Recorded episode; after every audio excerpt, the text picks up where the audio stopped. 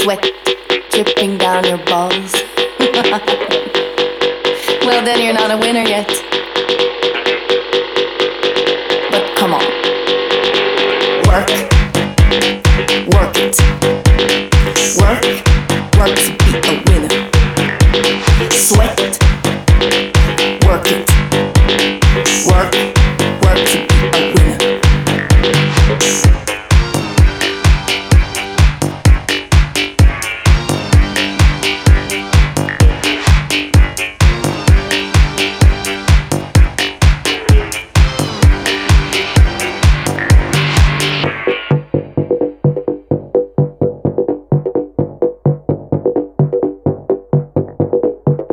now that we've got an understanding, I need to explain one last thing to you. When I say work, I mean you've got to work for yourself. Love yourself. Feed yourself. So you can be a winner.